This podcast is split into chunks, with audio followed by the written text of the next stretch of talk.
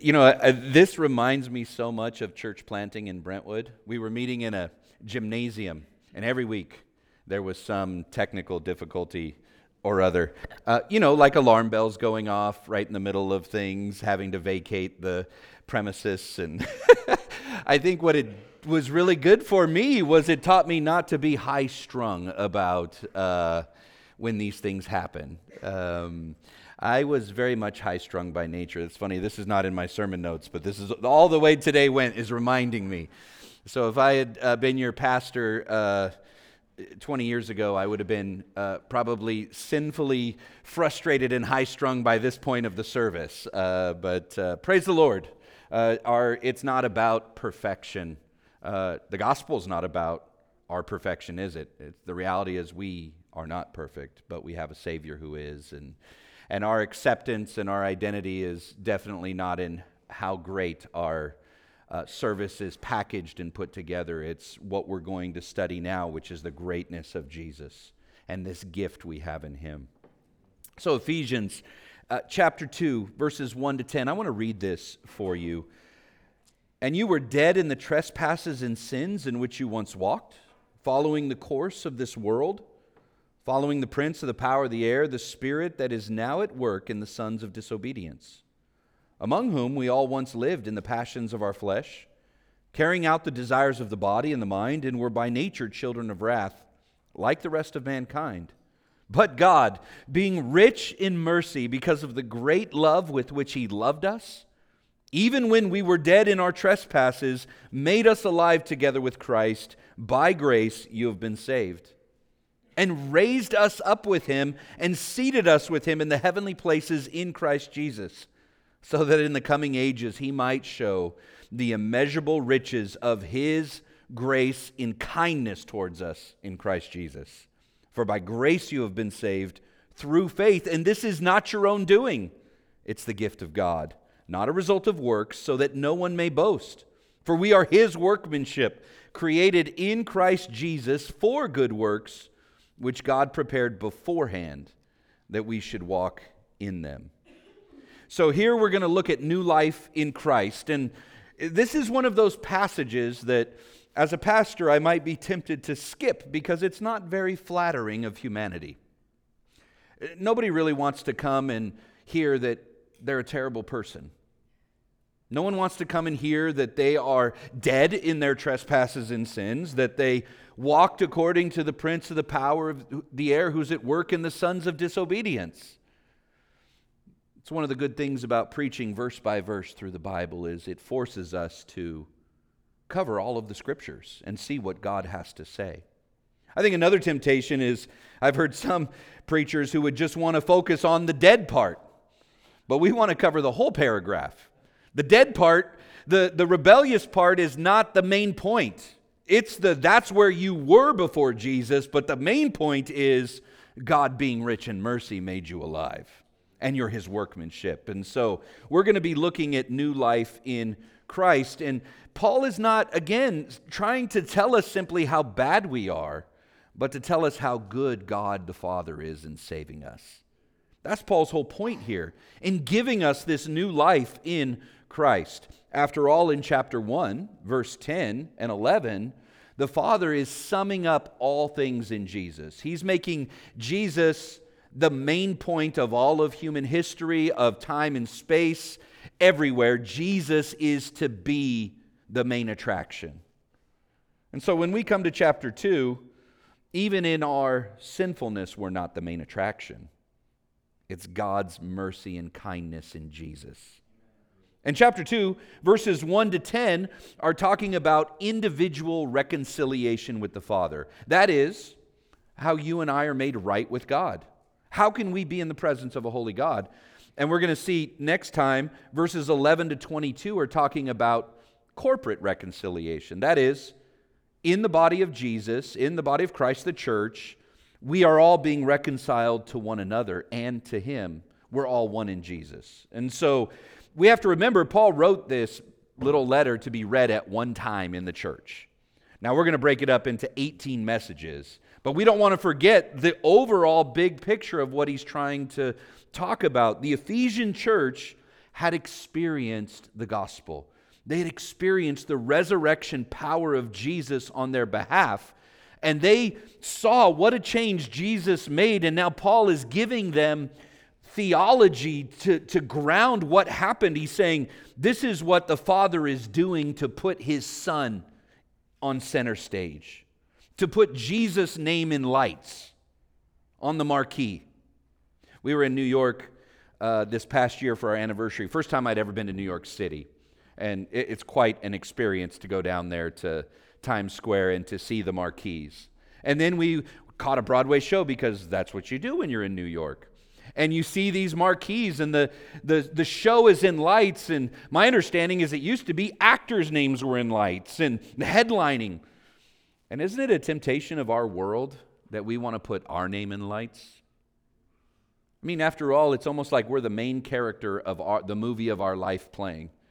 And if I could just be successful or have a, have a legacy or put my name in lights, but what we see in this passage before us is when we try to put our name in lights, we make a mess of things. There's no real greatness in that. Even if it's a temporary greatness by this world standards, it doesn't have eternal value. But when we put Jesus' name in lights, when we're about the same thing that the Father's about, which is making much of Jesus, things fall right into place. We're going to see that. So, we become the showcase, not the headliner, but we become, as the church, the stage by which Jesus is seen in our community, in our families, at work, in all our relationships. And this is what the Father is doing the glory of God manifest in us. That's what we're going to see in verse 10, where his workmanship. Uh, I'll get there. First, verses 1 to 3 God's sovereignty in our sinful state. God's sovereignty in our sinful state. I lost my, um, my outline turner. Hit the right arrow on the keyboard. I think it's all on one page, so there you go. You won't have to do any more, Jack. You're good. Uh, excellent. Notice it says, chapter 2, verse 1, we were dead in our trespasses and sins in which we walked, and we used to be this way. Um, verse 3, we lived in the passions of our flesh, carrying out the desires of our body. But now, verse 4, God being rich in mercy, we were dead, verse 5, but we've been made alive together with Christ. Paul's building on chapter 1, where he used 14 times in the first uh, paragraph this idea of being in Jesus, being united to Jesus, being in the beloved one, being in Christ. So we are so much in Jesus, according to Paul here, that Jesus' destiny becomes our destiny. We've been taken off the path of destruction and put onto the path of life. And so Paul starts with basically telling them, remember. Remember where you were before Jesus changed your life. Verse 2 You once walked according to the course of this world. You once followed the prince of the power of the air. You were by nature children of wrath like the rest of mankind. Uh, notice he says, uh, verse 2, that we were sons of disobedience. And that idea of sons is we were characterized. Just like um, we are now sons of God, daughters of God, we're characterized by being in the family of God. But when we were sons of disobedience, it was like disobedience gave birth to us. And that's what we were characterized by. And that's where he's going, of course, is verse 10. But now we are his workmanship. This is what we were apart from Jesus, but now in Jesus, we're his workmanship. This is the bookend. And it's a summary of what God has done in Jesus. We once walked in death, now we can have newness of life in Jesus. And I'll tell you what, this is great hope, isn't it? All you have to do is live life a little while, and you realize, man, I make a mess of things. I have a lot of regrets, I have a lot of shame. I don't know what I'm doing. But it can be tempting to think there's no hope. I'm stuck in a rut and this is my lot in life. But the good news of the gospel, what Paul is outlining here, is that there is great hope. We already know what it's like to walk in misery of sorrow, but now there's this hope that we can walk in joy. And this is what Paul is getting at. He's the Father has saved us by grace for the purpose of verse 10, walking in good works which he prepared beforehand. I, I know I'm kind of leaning in on this heavy, but I want you to get this. Because it's not about a theology of the worm where you just inwardly navel gaze and think about how bad you are. That's not Paul's point here. In fact, I've often told you the gospel says, cheer up, you're worse than you think. But God in Christ loves you more than you could possibly imagine.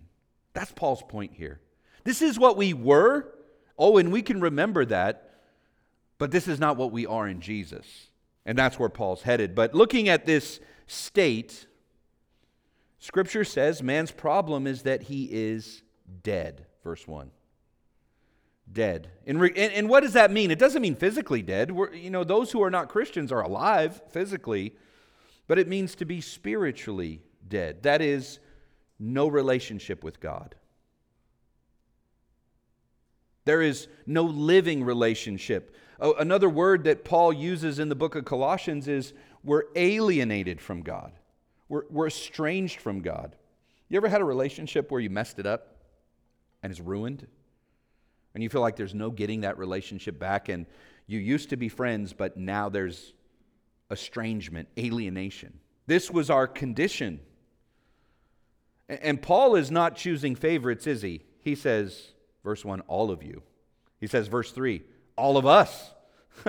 he includes everybody, like the rest of mankind, lest you think he's just talking about the Ephesian church. He says that all of mankind is estranged from God. And it's not very flattering. In fact, it can be insulting. It can insult our pride because we think, I'm a pretty good person. I've done pretty well. I haven't committed any of the major crimes. I, I haven't committed felonies. I, I haven't murdered anybody. Uh, uh, you know, uh, yeah, I've made mistakes here and there, but I'm a good person. Paul here says, no, that's not what, that's not what God teaches. teaches that apart from the grace of God, we deserve judgment and wrath. In fact, verse 12, a little bit farther, he tells the Ephesians to remember that at that time you were separated from Christ, alienated from the commonwealth of Israel, and strangers to the covenants of promise, having no hope and without God in the world. No hope and without God. Are you there this morning? Is that how you feel? I don't have any hope. I don't know what it means to have God in my life. This, you need to pay attention. God has you here for a reason, a divine appointment, to hear this reality that there is good news for you, there is hope. The fundamental bottom line, even in our sinfulness, is not merely that we're ignorant. In fact, turn over to chapter 4, verse 18. Look at it. Paul's continuing this same thought from chapter 2, and I want you to see this in chapter 4. He's telling them to stop walking, verse 17, as the Gentiles do in the futility of their minds. And then he says, verse 18, they're darkened in their understanding. Well, Paul, you must just, they need more education. Must be they just don't understand. They need to know more. No. He goes on to say they're alienated from the life of God because of the ignorance that's in them. See, Paul, it's ignorance. Just education's the solution. No, why are they ignorant? It's a willful ignorance due to the hardness of heart. It's a willful ignorance that says, God, I don't want you to be in my life. I want to be the boss of my life. I don't want you to be the boss of my life. It's pretty incredible, isn't it, to think about? And if, if you're not a Christian, you might think, well, I don't have a problem with God. He can do his thing, I can do my thing. It, it, it, I don't even think much about him. And at first glance, that seems reasonable, except for the fact that he made you and he has rights over you. He's the Lord of heaven and earth. And so to be ignorant of God in a willful ignorance due to the hardness of heart, that's, uh, not flattering. And he goes on to say back in chapter 2, verses 2 and 3, that it's not only ourselves that are at odds against God, but the kingdom we're in is at odds against God. We are part of the domain of the prince of the power of the air, the spirit that's at work in the sons of disobedience. And we could turn over to 1 John and see the enemies of, of of the church are the world, the flesh, and the devil. And, I, and, and we know that this is a reference to Satan, this prince of the power of the air. And what a, what a characterization. It's not very flattering, is it? We're in the dom- if we're not a believer in Jesus, we're in the kingdom of Satan, doing his will, characterized by disobedience. And that disobedience, to be clear, takes on a lot of different shapes. Sometimes it is just a life of destruction of addictions, but sometimes it's pride. Sometimes it's success. Sometimes it's self sufficiency. I'm the king of my own domain.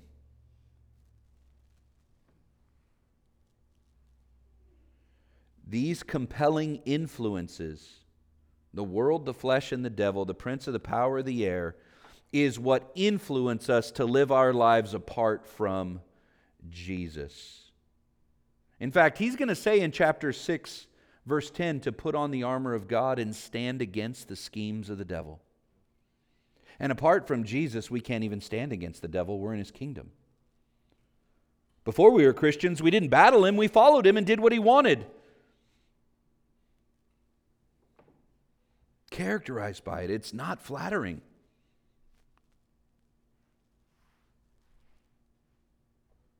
living in the passions of our flesh, it says in verse 3, carrying out the desires of the body and the mind. Martin Luther wrote a book during the Reformation called The Bondage of the Will. And in it, he was correcting some misconceptions about what it means to be in this state. It doesn't mean that we're as bad as we could be.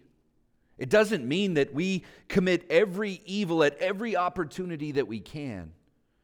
What it means is every part of our being is corrupted by sin, and in particular, the will. And Luther is brilliant in The Bondage of the Will. I would commend you to read It's a little bit of a challenge, but I commend you to read it. But what he argues is basically we always do what we want. And so, what God needed to do was change our nature so that we wanted to follow God and be in the kingdom. Because when we're not in the kingdom, we do what we want, which is being characterized as sons of disobedience. Our nature prior to Jesus was to follow and choose sin. Christ was ugly to us. God had to change our nature. This is what Jesus said you have to be born again, or you can't even see the kingdom of God in John 3 this doctrine of regeneration. But when that happens, beloved, think what happens is Christ is now beautiful to us. He's no longer ugly to us. He's no longer a curse word. He's our Savior. He's lovely. He's excellent. Praise God, He performs resurrections like Lazarus. He's resurrected us in Jesus. Charles Spurgeon on this passage says, My hope lives not because I'm a sinner but because I'm a sinner for whom Christ died. My trust is not that I'm holy, but that being unholy, He's my righteousness. My faith rests not upon what I am or shall be or feel or know, but in what Christ is, in what He's done, and what He's now doing in me and for me. Amen.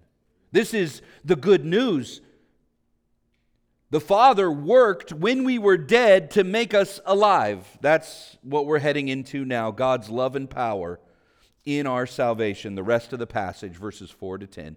But God, being rich in mercy, verse 4, because of the great love with which He loved us, even when we were dead, made us alive together with Christ.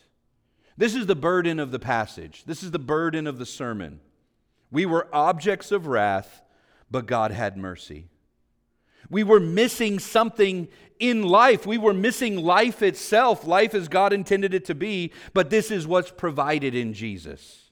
We were dead, God made us alive. We were in bondage, God has freed us from that bondage, and exalted us alongside the Lord Jesus in the heavenly realms. Paul's going to say that here in this chapter. Why did God do it? Why? Well, it's rooted in three things here in this passage. First, verse 4, his rich mercy. Why did God do it? Because he's rich in mercy. Rich in mercy. Because of who I am, because of what I've done, God should not love me. That's a fact. And when we think of the justice and righteousness of God, if I have offended a person, if you have offended a person the way you've offended God, he or she should not love you. Have you ever ruined a relationship and done it? I have. But on the basis of his holiness and his character, God sent his son to the cross because he's rich in mercy and wants to show us, give us what we don't deserve, which is his mercy, unmerited favor rich, abounding, without measure. Unlimited mercy has been poured out. This is why we preach the gospel. It's why it's good news. In the ages to come, he's going to say here, verse 7, that he's going to keep making known to us the kindness of his mercy in Christ Jesus. So you and I are never going to stop learning about how merciful the Father is in Jesus. That is overwhelmingly good news. So that's the first motive, his rich mercy. The second motive, his great love. Look at that. Being rich in mercy because of the great love with which he loved us. Do you know that God loves you with a great love, child of God? Do you know that? Deep down in your bones, at the deepest part of who you are, God loves you. He loves you. He loves you so much to tell you honestly what's true about you in verses 1 to 3. But he also loves you so much, he demonstrates it by giving his son and pouring out his spirit. In fact, in Romans 5 5, the Holy Spirit's the one that sheds the Father's love abroad in our hearts. Hallelujah, what a Savior. So, being made alive, verse 5, together with Christ, this doctrine of regeneration is the process by which the Holy Spirit implants new life in us and makes us alive. There's a new power at work in our lives. In fact, the main verb and subject of the sentence is in verse 5. But God, being rich in mercy, that's not a main sentence, that's just a comment, a clause. Because of the great love with which He loved us, is still a clause even when we were dead in our trespasses, is still a clause, not the main verb. What's the main verb? But God made us alive together with Christ. That's the main sentence. You could take the rest out. That's the main thought. What an incredible thought. And I'm sure you've heard a sermon on this passage that this but God transition is the best news we could ever hear. I need to hear it today. I don't know how your week went. Mine wasn't perfect. I sinned. I need to hear that God is rich in mercy and He's great in love. And what He did in His great love was He made me alive together with Christ. By grace, you've been saved. So, the whole point of Paul's message should be the point of our message. Here, here's what Paul is saying We have victory and security and privilege and rejoicing and accomplishment in Jesus Christ. That means our lives have purpose and meaning and will never be put to shame. And as we face sin and the sorrow of sickness and temptations, we can go to this verse and say, Praise God, I'm alive in Christ. I'm no longer the person I once was, I am now God's workmanship. And I don't want to steal my own thunder. I keep turning away from wanting to just jump on verse 10. We're going to see it in a moment. But we can say, Father, I want to worship you with my life and serve you with everything that I have. You're rich in mercy and you're great in love. But that's not all. Verses 6 to 10, we see his immeasurable grace. His immeasurable grace. This is sovereign grace. This is amazing grace, like we sang. This grace that He's going to lavish on us for all eternity. Verse 7 so that in the coming ages he might show the immeasurable riches of his grace in kindness toward us in Christ Jesus. We are not going to stop learning about the cross for all eternity. And what we learn about the cross, isn't it interesting what Paul chose to say? He chose to say, We're learning about grace, we're learning about kindness, we're learning about the fact that this grace is infinite and immeasurable. It goes beyond what you could ever think or imagine. And isn't it a temptation in our lives to think that this grace is has a limit? I can out sin the grace of God. I can come to a point where maybe this week I just sinned too much and that's it. It's not enough anymore. But that's not what Paul is saying here. Paul is saying here that you cannot measure this grace. In fact, for all eternity, you're going to grow in your knowledge of this grace. It's shown in his kindness towards us in Christ in verse 7. And by the way, kindness, isn't that a wonderful attribute? Sometimes it's mistaken for weakness. Sometimes people's kindness is mistaken for weakness. In God's case, because God hasn't judged the world yet, people think he's weak and never will. But we must not mistake his kindness for weakness. But it's in Christ Jesus. Now, he's going to say, he's going to return to this idea of great love and immeasurable grace in chapter 3. And I know you know this prayer well, but the second prayer Paul returns to in chapter 3, he says, verse 14, I bow my knees before the Father for this reason, from whom every family in heaven on earth is named, that according to the riches of his glory, he may grant you to be strengthened with power through his Spirit in your inner being. Why? So that Christ may dwell in your hearts through faith, so that you, being rooted and grounded in love, may have strength to comprehend with all the saints what is the breadth and length and height and depth to know the love of Christ that surpasses knowledge, that you would be filled with all the fullness of God. This is at the heart of all of chapter 1 through 3. Paul saying, I'm just going to meditate on how rich the Father's mercy is, how great his love is, how measure, immeasurable his grace is towards us, so that you would truly know it and believe it. Because guess what?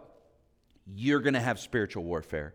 You're living in this world in chapters four to six. He outlines this is the reality that we're in, but by the time we get to chapter six, where he says, hey, we don't wrestle against flesh and blood, but against spiritual forces in the heavenly places, He's given us the foundation to stand firm, to hold the line, to rest in Jesus and remember everything that's true in Him.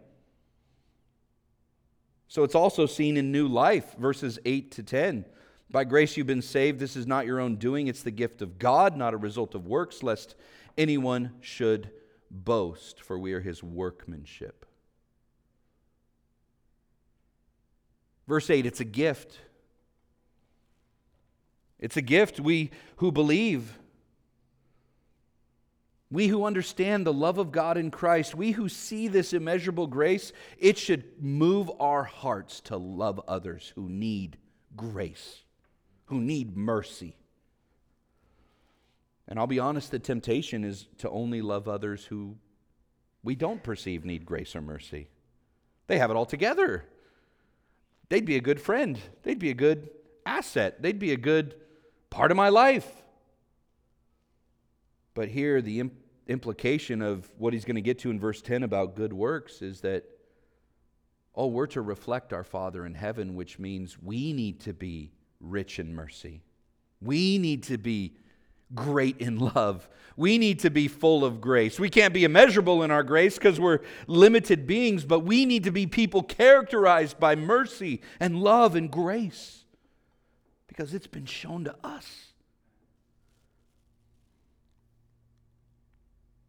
And notice he, he's clear that this kind of working in our lives is not what saves us. It's almost like he knows, he anticipates Oh, you're going to be tempted to think you're saved by works, verse 9. So it's not a result of works, lest anyone should boast. It's not your own doing, verse 8. It's the gift of God. You've been saved by grace through faith. Now, faith, what is faith? Faith is this idea of trusting, of receiving. Faith simply requires saying, like Thomas, My Lord and my God, I believe who you are, Jesus. You're the one who died for my sins. You were buried and you rose again.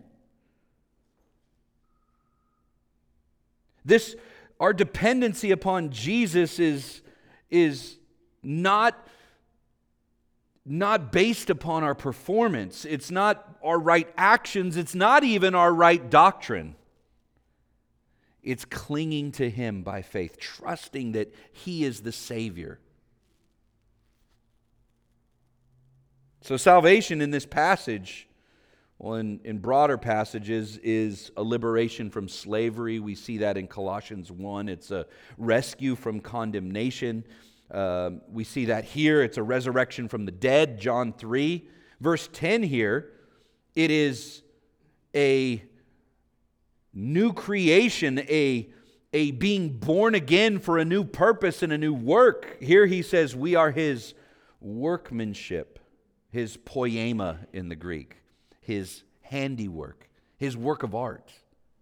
His, it's incredible to think about when you look at this picture of, I know God is spirit, he doesn't have an arm, he doesn't have a body, he doesn't have fingers, but when you go to the Old Testament and you see the metaphors of God's working salvation, do you know, for example, Psalm 19, the heavens declare the glory of God, the skies are his handiwork, his finger play. I think of those pictures that my kids would draw in kindergarten with the finger paints, and we'd put it up on the fridge because we were so proud. And now we have them in boxes in the garage because they're meaningful to us, and we'll die with them, and then our kids will throw them out after we're dead because they weren't meaningful to them. It's finger play. But in Isaiah, when God brings salvation, you know what it says he does? He bares his right arm. He rolls up his sleeves. He gets in the mix of salvation. What a picture of, of God working. Now, we know God is omnipotent. He doesn't need to roll up his sleeves. That is not so that we understand how much work it was, it's to understand the heart of God. That He's willing to go to whatever length it takes to do this work. Here now it says, we are His poema, His handiwork, His work of art. He created the heavens and the earth, but when He created us, we were created in His image. And when we're born again in Jesus, we're recreated anew. Paul tells us we're a new creation in Christ. The old has passed away, the new has come, 2 Corinthians 5. Created in Christ Jesus for good works. What are these good works? Well, two realities. One, the Father prepared them beforehand, which means he knew the end from the beginning, so when He saved us, He had a plan, not only for our salvation, but for how He was going to use us. What, a, what an amazing thought. That means if you're sitting in this room and you're not at home in heaven with Jesus, God is not done with you yet. He has good works prepared for you. What an incredible thought. I can't tell you how many times I've sat at the bedside of someone who was a shut in, who had become an invalid, who thought, I don't have any more things to offer the church. I don't have any more good works to do. I'm laying in a bed and I can't do anything. But they could pray, and they did pray. And I saw answers to those prayers. And I would go tell them, The Lord's answered your prayer. You had a good work to do. You've encouraged the saints who've come. I, I, so many times I've gone to a bedside of someone dying, meaning and hoping to encourage them, and I came away more encouraged probably than them because they were reminding me of what's true in Jesus and their hope in heaven, and they're going to see him soon. Then he says it's for a purpose that we would walk in them, that we should walk in them. That there's no doubt about this, that He's prepared these good works, that we would just walk right in them and do them. So we're not saved by good works, but we're saved unto good works for the purpose of doing good works. And isn't that a great comfort? Don't we want to be useful? Don't we want to be used? There's something very frustrating about feeling useless. I was unemployed at the beginning of COVID for the first time in my entire life. So I was very blessed to be consistent with work. I was out of work for four months at the beginning of COVID. And I didn't handle that very well, did I? And I remember walking around these streets feeling completely useless. I didn't have a ministry. I wasn't pastoring at the time. I didn't have a job. I was walking around. I mean, I spent all the time I could applying for jobs, but there weren't a lot to be had. And then we were, I realized Jesus' words, it's more blessed to give than to receive, are so true. That when we give, when we pour into others, when we're useful, we are far more happier. That's what the word blessed means. It means happy. We're happier when we give than when we receive. Why is that? Well, because we've been created in Christ Jesus for good works, to walk in them. We were created in the image of God, who is a giving, generous God. God is the unceasing giver, and we're created in His image, and so no wonder when we serve and give, we're far happier than when we receive. And so take heart. I don't know where you're at in your life right now, what phase of life, what circumstances, but you might feel like you're still in verses 1 to 3, believer. That you're under God's judgment because you're without hope and without God and that is not a reality if you've believed upon Jesus. You are a new creation. You're his workmanship. You've been created for good works. The Father has lavished his great mercy and rich love and immeasurable grace upon you. Remember that. That's why Paul in Romans 11 says, Oh, the depths of the riches of the wisdom and knowledge of God, how unsearchable are his judgments. To him from him and through him and to him be all things. We'll never fully understand or explain it completely. In fact, Paul's point here in chapter 2 is not theological debate, is it? Oh, we could turn it into a theological debate. We can talk about, you know, the five points of Calvinism or whatever we talk about, but that's not the point here. The point is to encourage you as the church that you were once dead, but now you're alive, and you were created as a new creation in Jesus for the purpose of good works to walk in them. And so take hope. Though you were dead, now you're alive. Though you were in bondage, you've been set free and exalted. Though you walked according to the ways of this world, now you walk according to the good works the Father prepared beforehand in Jesus. This is what we have in Christ. Hallelujah. What a Savior. Let's pray. Father, thank you for this time in your word. What a glorious message. What a hope. This encourages my heart.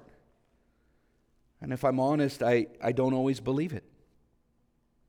And so, by your Spirit, increase my faith, help my unbelief. Remind me what's true in Jesus. Remind my brothers and sisters who they are in Christ. If someone here doesn't know you, would you?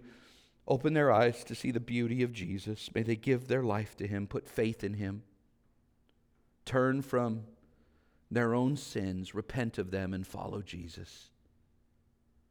As we come to the table now, Father, would you, may it be a sweet time of remembrance. In Jesus' name, amen.